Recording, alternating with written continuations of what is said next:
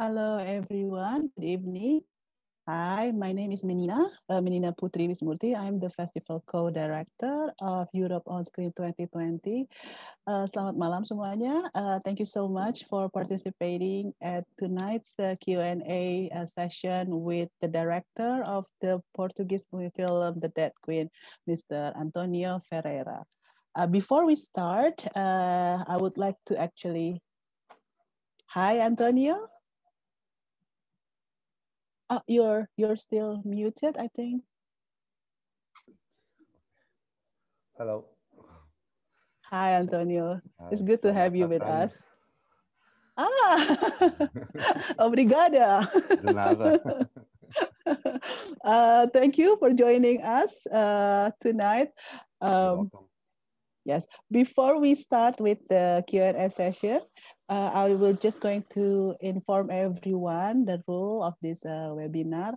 Uh, please note it that the webinar session is broadcasted live also in our YouTube at the Europe on Screen YouTube. Okay. And then all the session will be held in English.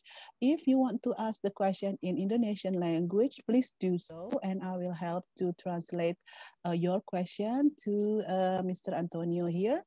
And also you can uh, deliver your question in the button uh, Q&A below. If you see the Q&A button below, you can deliver your uh, question over there.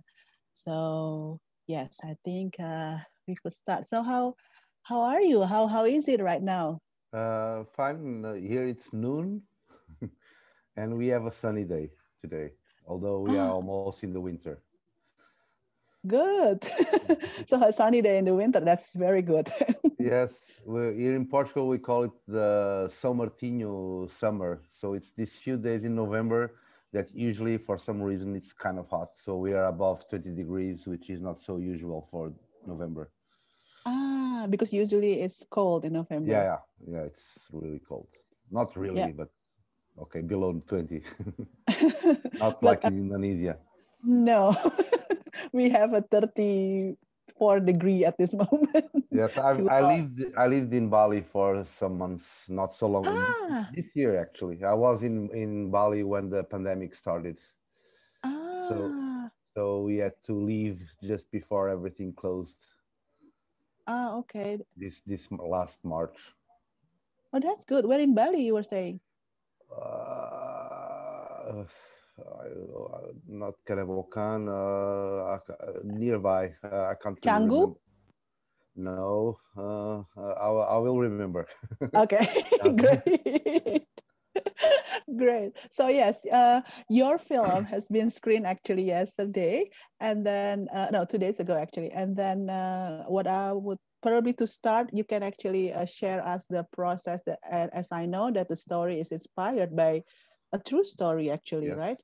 yes. Yes, in the 14th century. Yeah, century. Yes. uh, it is, it's actually like the Romeo and Juliet, Portuguese Romeo and Juliet. So it's a true story from this Portuguese king uh, that uh, when while he was still a prince, uh, he fell in love with uh, one of the mistresses from his wife, uh, princess.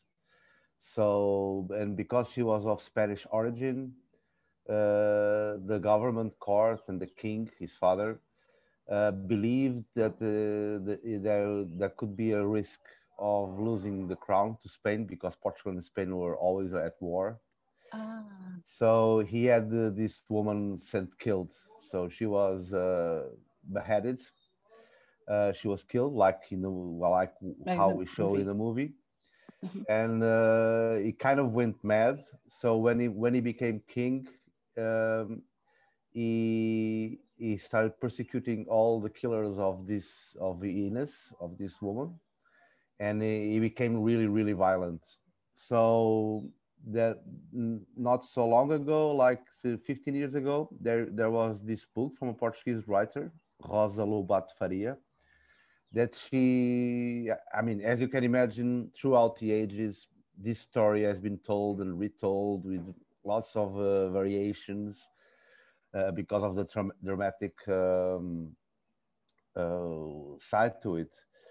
And recently, um, there was this writer who wrote who rewrote this story in three different times, like uh, in the Middle Ages, uh, present times, and in a utopic future.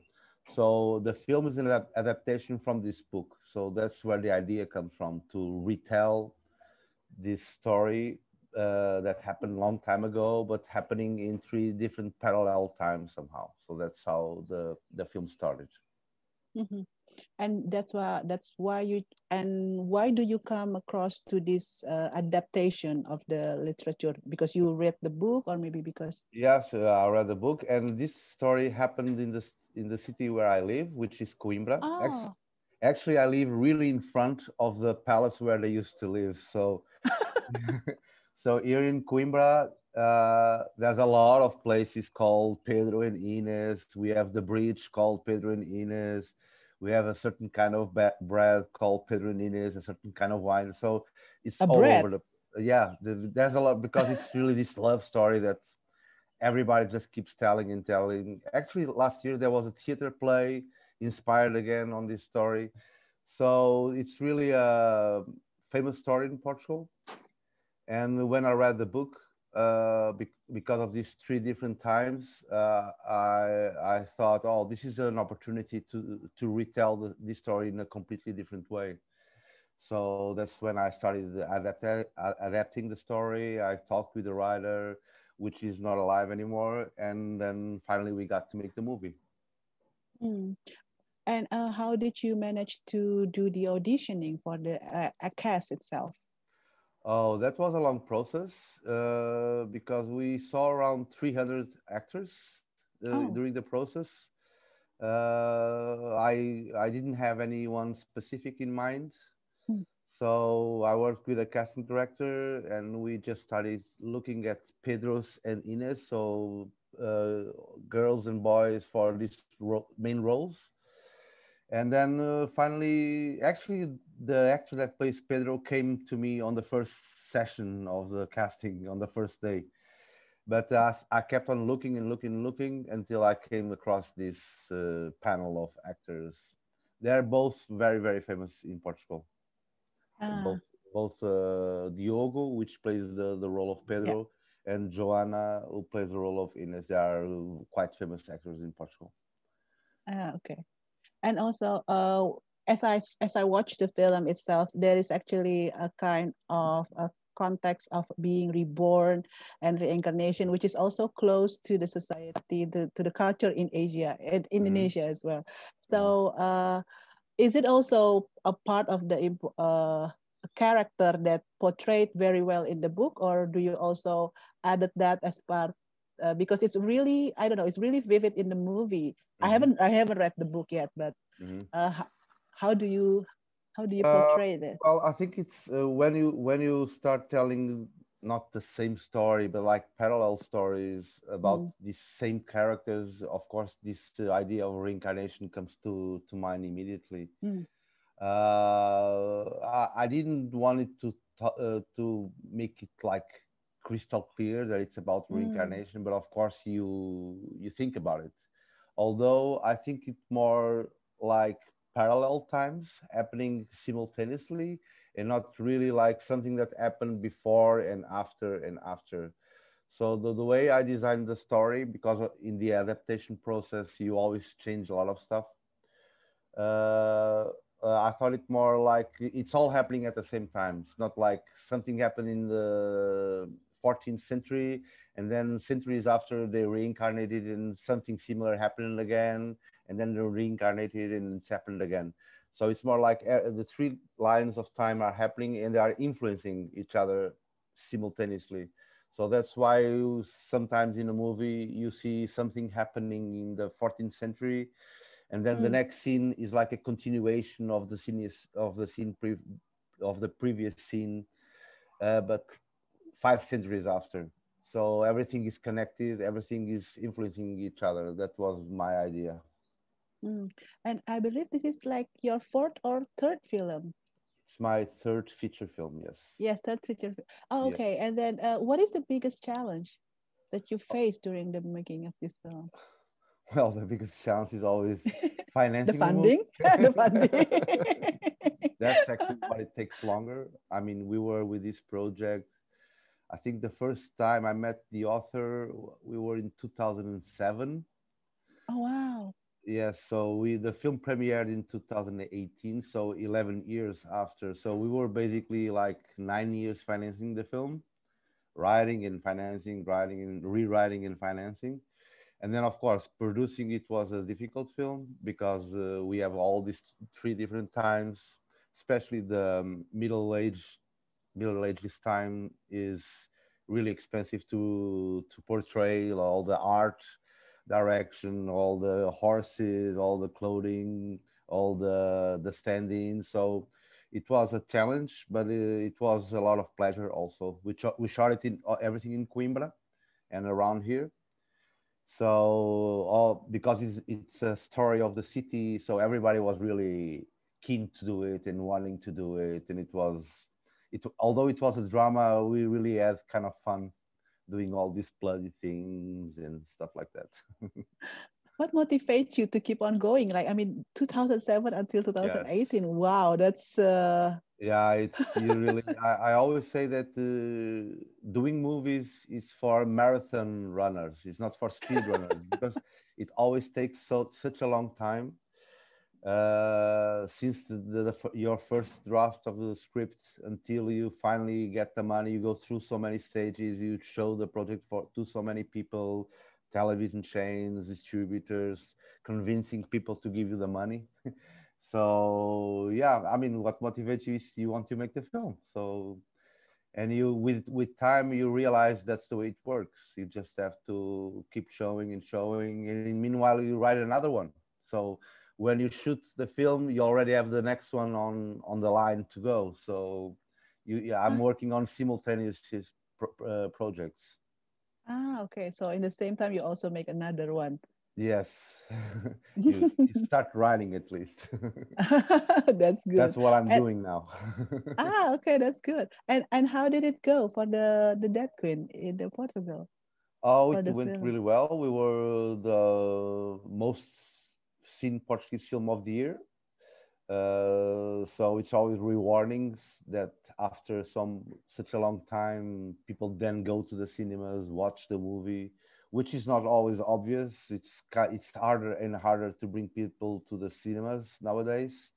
Yeah. Uh, especially if you're competing with the Americans with all their big stars and big budgets. But uh, we were the number one box office Portuguese movie, and uh, we had a lot of feedback. Uh, and it's a drama. Usually, uh, it's comedy is making the number one, uh, and we are happy. Oh.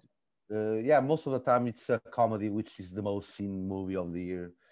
So we are happy that we, as a drama, uh, that we that we, we got to be, make it to number one. Okay, and we have already question from our okay. audience here. Uh, uh, hi, Antonio. How do you handle with the COVID-19 pandemic and how does it impact your film production? Uh, so Wella here is from the journalist, actually, from okay. TV. Thank you. Uh, Okay, so like everybody, we are on, on a pandemic, and uh, we had the full lockdown in March, April, like uh, most of Europe. Then it kind of, and then it started reopening again. So the film industry had to also stop. and then when it reopened, there's a, these all sort of rules. Uh, there can't be that many people on the set there's there has to be disinfections all over actors and team have to be tested before they go to to the set mm. uh, for example i had a friend who was shooting last month they they put it everybody they tested everybody they put it everybody inside the hotel so the team couldn't go home during the their six weeks of shooting. Uh, they would just go from the hotel to the shooting place and then go back to the hotel. So that's how people are dealing with it. And right now uh, we are coming to a second lockdown because it's uh, we are getting the second wave and since it started like two three weeks ago that it started to get worse again. We had a good summer. Every, everybody could go out into the beach i mean with the mask and carefully. But then it's, now with the winter it's getting worse again. And actually it's, it's worse than it was in the first wave. So oh. we have now to go home after 11 o'clock in the evening. In the weekends we can't go out of the house after 1 p.m so it's getting worse now uh, like all Uh-huh. over europe and it's worse than it was in march april actually I see. And also all the cinemas are closed again. uh, uh, the government uh, it's trying to keep the the cultural places open uh, Mm. so the the they allow one third of the maximum rotation inside the theaters and cinemas so they're still I open see. uh, I see. because they they so far there's no evidence that people are getting contaminated inside the cinemas. Uh, actually people are not going that much to the cinemas. For you to have an idea i think they reopened the cinemas in june. Oh, And- uh, during the summer. uh, yeah just before the summer. But uh, it, only 10% of the people that used to go are going now. So it's less less it's much less people going to the cinemas than it, than it was. So they're not so full the government because all the Mm. cultural all the people that work with cultural uh, things like theater uh, musical shows uh, cinemas they really were struck very heavily because it was one of the first things to completely close so people were running out of money and stuff like that and the government is really trying to keep the cultural uh, business uh, open so that we don't collapse uh, but it's hard because people are afraid they're not really going to cinemas and theaters but they are still open Yeah. Okay. Okay. And there's another question actually. Uh, so it's actually from YouTube, as we are also broadcasted live Okay. on the YouTube. Uh, it's in Indonesian. I'm just going to translate it to you. So in the utopic uh, scene, uh, there is actually a sacrificing uh, moment where the where the where the where the victim is being put at this at the at the graveyard. so there was uh yeah in the in the utopic scenes where they gave a human sacrifice, I think. So so that person was asking about the the meaning of that scenes. Is there any necessity or is there any relation to the whole uh, ritual? Because she said that she doesn't understand.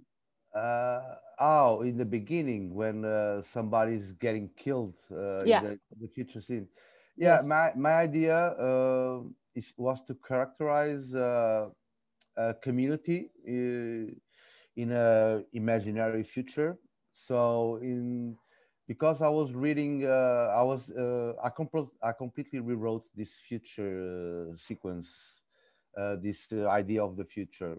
And my and i was reading a lot uh, i mean it's always hard to imagine the, how the future will be. We- it can be a lot of things and it will be a lot of the things. But um, i think you can see a kind of a tendency of people moving outside the cities and going to the the fields again and becoming farmers and uh, growing their own food. So my idea uh, was to imagine this kind of closed community where they live all together, completely closed from the outside.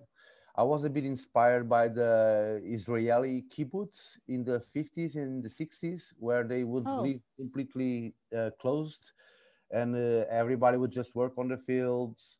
Um, uh, there was this idea also talking about this kibbutz that the women and the men they do exactly the same work and the kids are put away. That's where I come with this idea that everybody sleeps in this dormitory. Yeah. And uh, uh, I mean, one of the and, and I was reading about this most more radical ecologists that there's this line of thinking that is called ecofascism, which are some kind of fascistic ecological people. It's it, they exist. it's not a, I'm not inventing something. And one and one thing they say it's uh, one of the biggest problems and one of the biggest threats to the planet it's there's too many people. So that's where i came with the idea that in this community if you're sick or if you're too old then you there's no sense for you to be alive to stay alive. So if you if you can't work anymore and if you live in this kind of radical uh, society Hmm. then you better just commit suicide. So that that's where this idea of euthanasia comes, and it's the scene where this person is. You can see that she's that he's sick, uh, so he- has this courageous um, uh, attitude of uh, committing suicide, of committing euthanasia. So that is was to characterize this community as really being run in a kind of dictatorial way. That's why they can't marry the people they want to. It's the yes it's the, the, elders of the, the community that say, okay, this one and this one can get married and are allowed to have one child because they can't have too many kids because it's not good for the environment. Right. So this is to emphasize the radicality of this as this yeah. futuristic, the utopic uh, era, right? Yeah. yeah. and also to establish this parallel with the original story where uh, princes couldn't marry just what they want. I mean, they, they would have to follow the rules of the of the ah. king. Yeah. Uh, the, the, it's one of the first scenes in the Middle Ages. It's the father comes and says, "Okay, I made an agreement. You're going to marry this this woman. It's not yeah. up to you to decide. So we decided for you because it's for the good of the country." So it was also to establish this kind of uh, parallels between the, the stories. Ah, all right. Okay. And uh, we have other questions too. Uh, as there are three different unparalleled during shooting, which period that you like more to shoot? Okay. um, uh, actually, uh, I mean, all the periods that they're they're um, their thing. Uh, uh, of course, shooting the Middle Ages was more. it was more uh, more adrenaline because of all the costumes and all the the art direction. And we shot uh, all the periods in the sequence. So we started uh, shooting the hospital, and basically the order we chose had to do one, with one thing: with the beards of the men, because we wanted to use real beer, real bears and uh, so we started in the hospital with the hospital scenes, mm-hmm. where the main actor has a really long. The patient, beard. yes. Uh, and then we went to the Middle Ages because men usually had beards. So the, we just made the the, uh, the king's beard a bit, a bit shorter. We shot everything in the in the past in the Middle Ages. Then we moved to the future, and then we cut it airs. We cut it all the beards and then at last we shot the present times. So it was really really in the sea, and we would just change it from one day to another. So on Monday we shot the last day of Middle Ages. During the night they were painting hairs, cutting beards, and on Tuesday we were started a completely new uh, epoch, which was kind of strange for us. We, we, it always took us a couple of days to get into the new age. Yeah, and that's why Pedro Pedro is getting cleaner. Yes, and the modern time. yeah. the idea okay. is, it was to make them as different as possible from time to time. Ah, changing hair, right. changing hair color, uh, of yes. course, in the men cutting the beards. And... Yeah, that's true. Yes, and also another one as writing. Hi, Antonio. Writing one story is hard. Not to mention writing three stories in some ways. How did you manage with the editing? Hmm. Do you have any guideline of which direction you want it to go? Or are there any specific story that you add during the editing process itself? Okay, uh, I mean, I had I, I, had the original story, the true story, so that was uh, our guideline. So I had this prince who got married with another princess, but he fell in love with the princess mistress. Then she got killed, and then the woman dies. Then they have kids, and then she gets killed. So uh, we had the real story as a guideline and then I started building around it. Uh, uh, so, uh, I, my, as I told you, uh, each story is completely independent. So we could just see each of the stories independent, but we don't see things repeating. So if something happens in the Middle Ages, the next scene in the future is kind of a continuation of the of the scene we saw before seven centuries uh, ago. So that was the way I built the story and then in the editing, I basically I just followed the script. So what you see in the movie, it, it was on the script. Of course, these flashback scenes where we mix everything. Uh, basically, we just, uh, when we were doing the shooting, I would shoot some things in slow motion or with these special light effects. Mm-hmm. Uh, and then and that I will in, just to bring it to the editing, and then to decide later how, what I do with it. But the, all the structure was already in the script. I pretty much followed what was in the script. Okay, but also I realized that you put a different kind of uh, like one red thread of the mood of Pedro after he realized that he lost Ines again. But then, uh, but then at the same time, you also put a different kind of mood to differentiate all these three uh, realm basically, and also there is a, a, different kind of sound or soundtrack to to each of the the scenes. Yeah, exactly. Uh, do you do you use do you use different musicians or how how do you no, no, it was all the same musician. Ah. And we had that in mind. So each time as a kind of specific sounds. Actually, it was more like instruments because the songs are more or less the same. We have we have okay. like four main themes that will rearrange them uh, uh, along the movie. So the, the the, the the movie will get it starts more light and it gets yes. harder and harder and darker and darker. Intense, yeah. Yeah, the idea is to I mean, uh, the the main character is becoming crazy in a way. So yeah. the idea is that we go with him. We are inside his head. So we are participating in this madness process somehow. And so that reflects in the music. That reflects in the way we lit scenes. That reflects in the art direction. Everything was built to so that we dive with him in this process, mental process of him. Mm-hmm. Do you also want to address this? Because I saw it also as part of uh, a mental health issue that needed to be addressed after loving a person too deep like that. Do you want to address also this issue?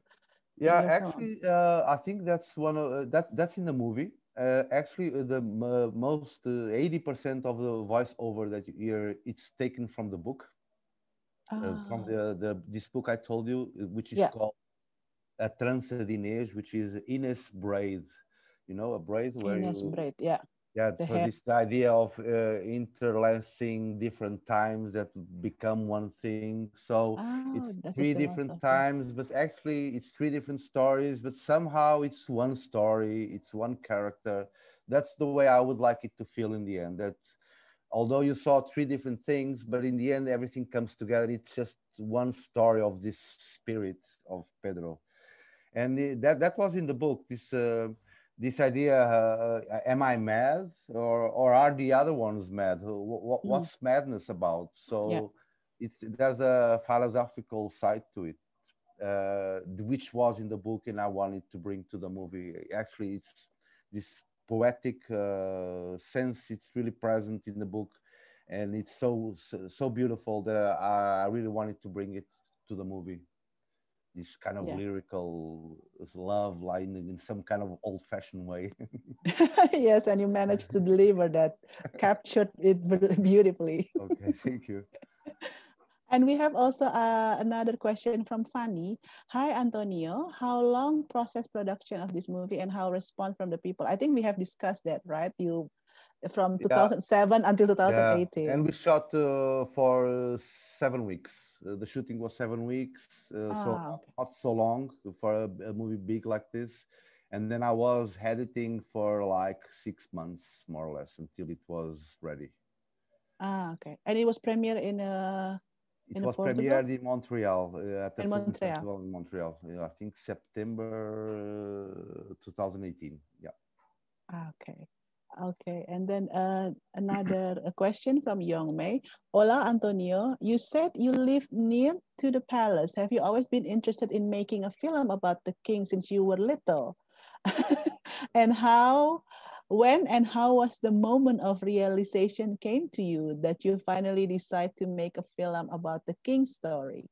Yeah, uh, uh, yeah well, the, the, the, time came when i read the book but uh, since uh, in the city where i live coimbra this story is really all over the place. So if you're from here actually you, you become kind of bored with hearing this all the time. So, oh pedro Inês, so actually I, I, never it never crossed my mind uh, talking about this because usually so, i write my own stories from from scratch but then I read this book and uh, and I and I thought, wow, but this is a completely new approach. The yeah. it's an opportunity to look in, with fresh eyes to the to an old story that you hear all the time. Actually, mm-hmm. you studied in school also, so it's not something that the, at least for me it wasn't something like oh that I liked. So, but when I read the book. because of these three different times and uh, this totally different approach, uh, I thought, oh, okay, now this is an opportunity to speak about it. And then, yeah, that's when I decided to do it. Yeah, so best, so like you said before, Pedro and Ines, this is like a Romeo and Juliet in Verona, and Coimbra is Verona, best. Yeah, it's all over the place. It's really all over the place. We just had a, a, a pedonal bridge, which is really beautiful, built some years ago, and the name of the bridge is Pedro, and it's the Love Bridge, Pedro. so. all right. But it's okay. a lot of cafes. There's, if you go to the restaurant, there will be a dish called Pedro and Ines. I don't know. That it's all over the place. It's incredible. okay. It is good that we know Pedro and Ines from your movie instead yeah. from the bread. oh, this is a new approach to the theme. yes, exactly. people were expecting when when the film came out, they were expecting more of this. I don't know how to tell it. Uh, this romantic story, but uh, I mean, it's also romantic, but I mean, it's a tragic story. She gets killed. So yes. Uh, and I think uh, some people weren't expecting that it becomes so dark in the end. Uh, yeah, I think it's like a up thing, and in the end, it's kind of. I mean, the, the end, the very end, there's some kind of remeeting of them because they live for eternity together. But until we get there, there's a lot of bad stuff going on. yeah, but but it is very. I I personally feel that it's a very sad story, and that at the end it's like, oh, it become like a kind of ancient Greek kind of mythology yes, where they become happy. yes. after all that. yeah, after all that miserable moment. So. Yeah. yeah. Okay, and there is another one from Sarifa. Uh, a question Has there been a time during your career when you had to make significant artistic compromises during filming? If yes, would you mind yeah. elaborating on why those compromises had to be made and how you ultimately dealt with them? Okay, I mean, uh, movie making uh, involves a lot of people. So yes. it's really a, a, a cooperative uh, art, milieu. Unlike writing or maybe painting where it's you and the book and the, the painting board you're alone. I mean uh, movie making is really you have to work with dozens and dozens of people. In this movie for example we had every day like 60 people on the set plus actors plus uh, extras. Sometimes we would have like 150 people on the set. So you, really have to work with everybody and um, and usually the, the hardest part is really financing because it takes a long time. Uh, movies are expensive. It's a, an expensive art form. So, uh, I mean, I, have always made the films I wanted to with the actors that I would like to, but I know if that if I want to bring a, a distributor interested in the film, then I would have to have some kind of stars in it.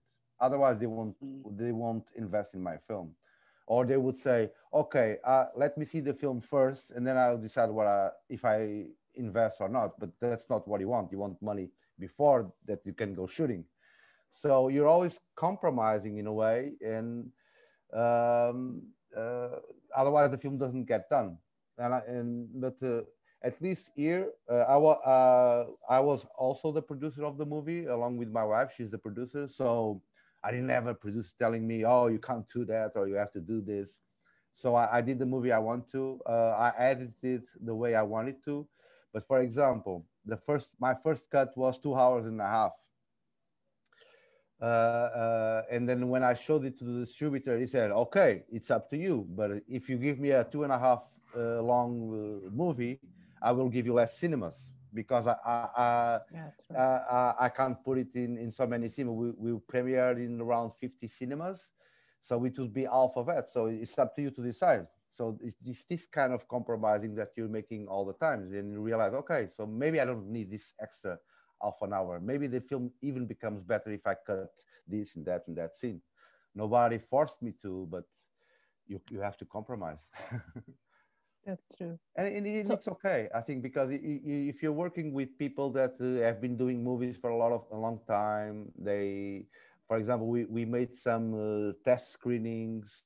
So I always look for feedback from the people. Uh, sometimes I, I saw that people wouldn't understand this or that. So I tried to re-edit in a way that it would become clear. even today people ask me what was that plane in the sky really everybody asks me that uh, and um, and um, yeah uh, uh, movie making you have to compromise but uh, but i was free to compromise the way i wanted to, to yes i think decision yes i think you uh, i think some of the filmmakers are still lucky to have that kind of compromising yeah yeah I mean, if you go to the Hollywood system, the directors usually yeah. don't even have the, the, the final cut decision. But exactly. that's not the case in Europe. Usually you have the final cut, but but you're not alone. Ah. You are you are with a producer, you are right. with distributors, so you you have you should listen to them at least. Yeah, and to consider what uh, their input, uh, right? And then uh, maybe I mean uh, you you you're making a movie. You're such a long time with it uh, writing, True. shooting, that sometimes you don't have the distance to to look at your film as a as as like mm. for the first time. So it's mm-hmm. good to hear people from the outside that look at, uh, at it for the first time and uh, and are not in love with the movie the way you are. So they would see mm. the, the, the the problems that the movie have as. So I try to have that spirit of. Uh, maybe I'm not looking at it right. Let me listen to other people. And then I decide, but let me listen to it to the people first. Ah, okay. Oh, that's a good also a good tips actually, yeah. just to to take a take to take a distance from the movie yeah, that yeah, you're making. Because it's really to... hard. I mean, you've been there all yes. all the years, so you think yeah. everything is great, and maybe it's not that true. great sometimes. yeah, that's so true. Yes, and also you were mentioning about funding. I just want I, I was just curious, how is it going uh, with the funding of cinema in Portugal? So we have a film institute, ah, okay. Uh, which is a public. Uh, yeah. It depends on the culture, the Minister of Culture, mm-hmm. and we have uh, different taxes, uh, like taxes over of television, advertising right. on television, of okay. film tickets, uh, etc. So all this money from these different taxes goes to a fund that the Film Institute manages, and then they every year they open a lot of different contests where you mm-hmm. finance movies where they, and they support movies and and, uh, and recently uh, actually it's quite new we just uh, which is something that, that is happening all across europe there's a new yeah. streaming tax so because uh, now with the new technologies uh, mm. companies like netflix amazon hbo uh, they're really taking over the market so conventional televisions are losing market to these streaming companies. And uh, it, it, it, across Europe, it's more or less this uh, model of financing movies. So the people who, who broadcast things, they yeah. have to contribute to the to the production of local uh, uh films. films. So they have to invest. They have to invest, and and the streaming companies were outside this because they are internet companies. Uh, so now we have a new tax. France just approved it. I think Germany also. The, these companies now they will have to start investing in local uh, uh, productions also. So that's the way the movies are financed in Portugal and across Europe. That's more or less the model. Okay. And, and even and, in even internet companies like Vodafone and stuff, they, yeah. they, they have to contribute to, to the film industry because everybody's watching movies now in their yeah. cell phones and, True. Data, the streaming data. So the idea is that all the chain that's benefiting from these uh, movies, mm-hmm. that they have to invest so that that things don't die. Otherwise, we will just have American movies. So be, because you can't compete without this kind of uh, policies. Yeah, that's true. And also, the market in uh, in Portugal is still dominated by American films, or more into yeah, yeah. Oh, okay. Eighty percent of the movies uh, in the cinemas are American movies, oh, and eighty percent of the box office it's uh, from American movies. Yeah, the same is here in here as well. I mean, we we rarely see European films in the cinemas too. You don't. Yeah.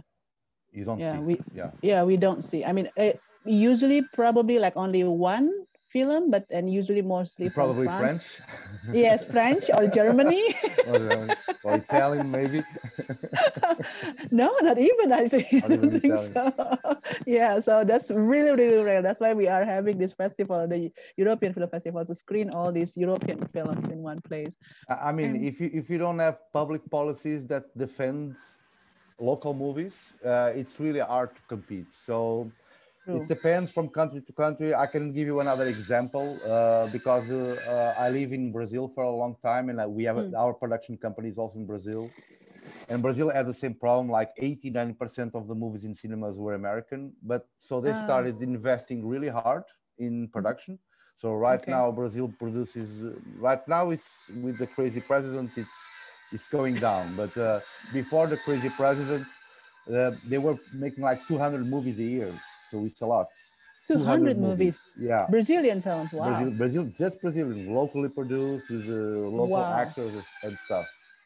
And but for now, example, like they less. oh now it's completely stopped. And no, nobody really oh knows who yeah because they blocked the funding because they they say the the movie makers are communists and they, and they seriously and they, yeah yeah oh my god! i mean God. it's a crazy government no it's true it's true wow, they, are, okay. making marxist propaganda uh, literally they say it like this yeah, uh, okay. and, and for example they they established quotas in the cinemas for hmm. local mm. films. So, for example, there's a, comp- a complex with 10 rooms, uh, with 10 yeah. cinemas, like in shopping centers one of them has to show at least a certain percentage of amount of local films same in television if you want to have a television license you have to show at least 20% of uh, national content in prime time and etc etc so the market then starts to develop you see mm. if you hmm. don't do nothing the americans just come in and they take over it's uh, there's no way so you really have yeah. to protect your local market market yeah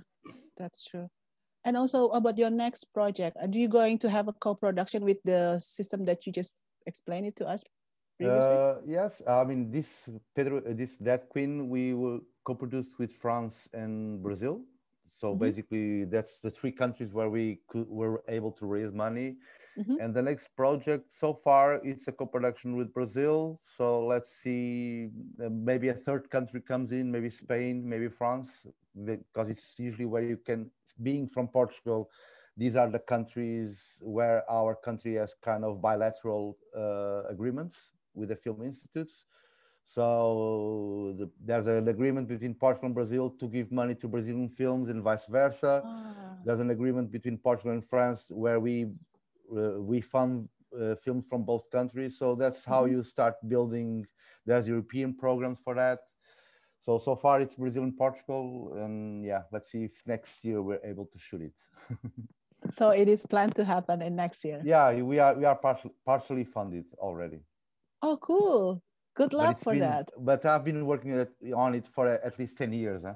oh, oh yeah, since 2007 you were saying. Yeah, yes. I started. We started before shooting Inês, so we always that's why we work with parallel projects so one happens then the next one maybe happens two years after or three years after let's see ah okay is, is it possible to share a little bit of uh, yes. story uh, uh, so in a very short form uh, it's a story about this uh, guy who lives in the city outskirts uh, in the, in, the, city suburbs um, and he, he is a cook.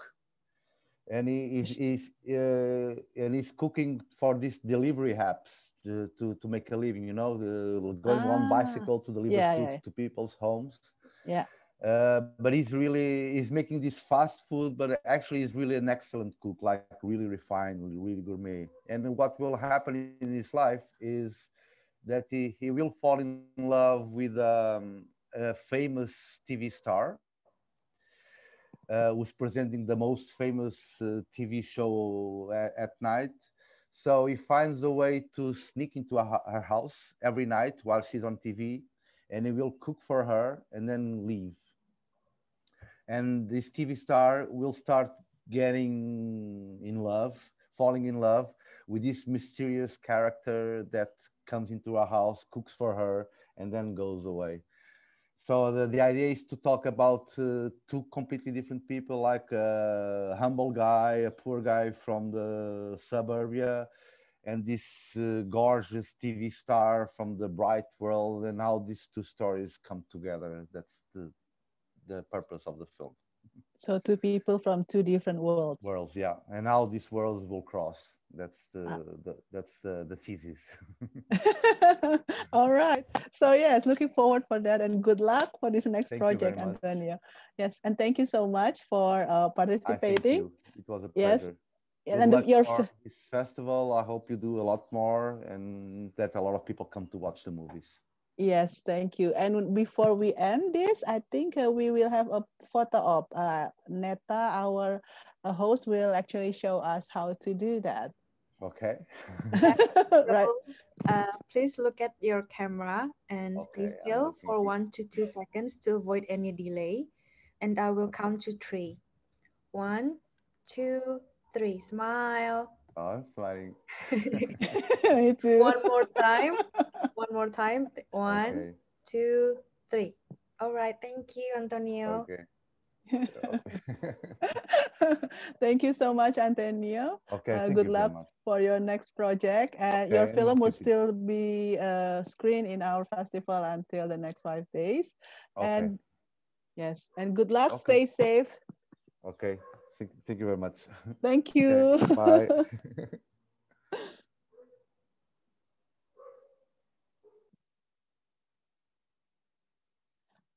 Okay, everyone, thank you so much for all of our attendees tonight. Thank, terima kasih banyak sudah bergabung dengan kami uh, malam ini. Thank you for participating at the film talks at the fifth day of Europe on Screen 2020. And tomorrow we will have another uh, film talk with the movie uh, Dream Factory at 9 p.m. Please uh, join us as well. And if you want to ask questions, uh, you can also ask uh, uh, by putting your uh, questions at the Q&A button below. If you want to ask also in Indonesian, just let us know. I will, I will be happy to translate them to you.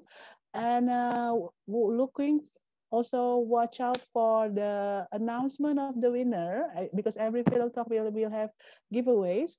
You can see it in our Instagram or our social media. You can see whether your name has been chosen or not. And I hope that you enjoy our film so far at the Europe on Screen 2020. Let us know your thoughts. Uh, always, we always love to hear them. So see you guys tomorrow and have a good night. Bye-bye.